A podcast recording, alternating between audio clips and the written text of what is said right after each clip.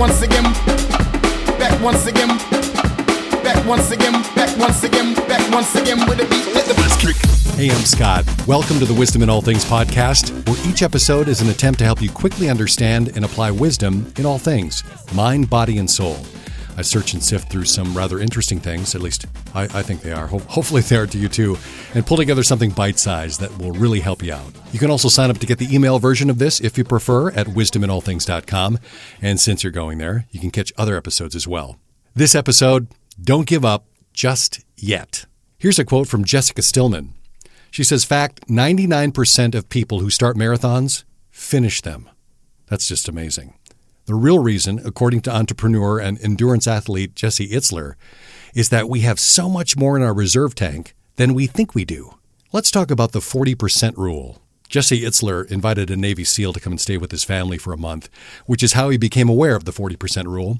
He was first introduced to the SEAL during a 100 mile race, and his initial interest was to understand the secret to mental toughness. Itzler was running the race as part of a relay team, while the SEAL was running the race alone. And I mean, it's the stuff that movies are made of. Digging deep to find that extra something you didn't know you had to overcome seemingly insurmountable odds.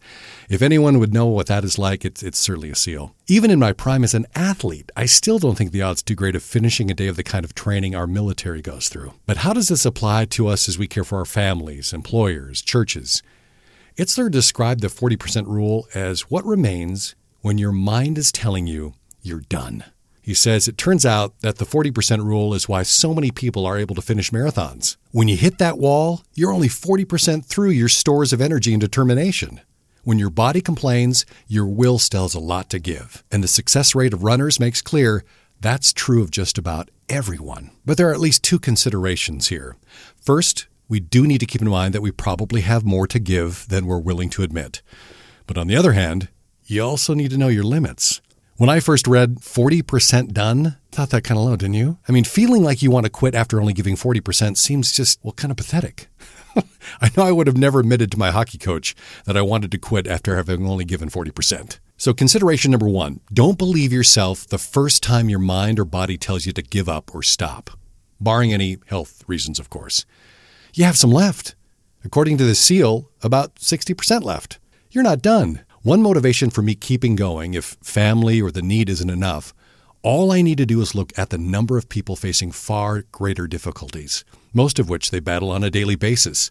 And it makes this little bump in my day or week seem almost unworthy of even being considered for giving up.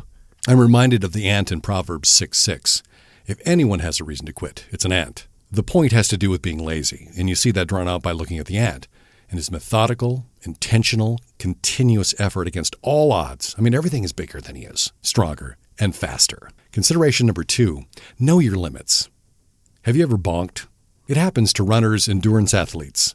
They run until they hit the wall and simply can't go on unless there's a, a king size Snickers bar close by.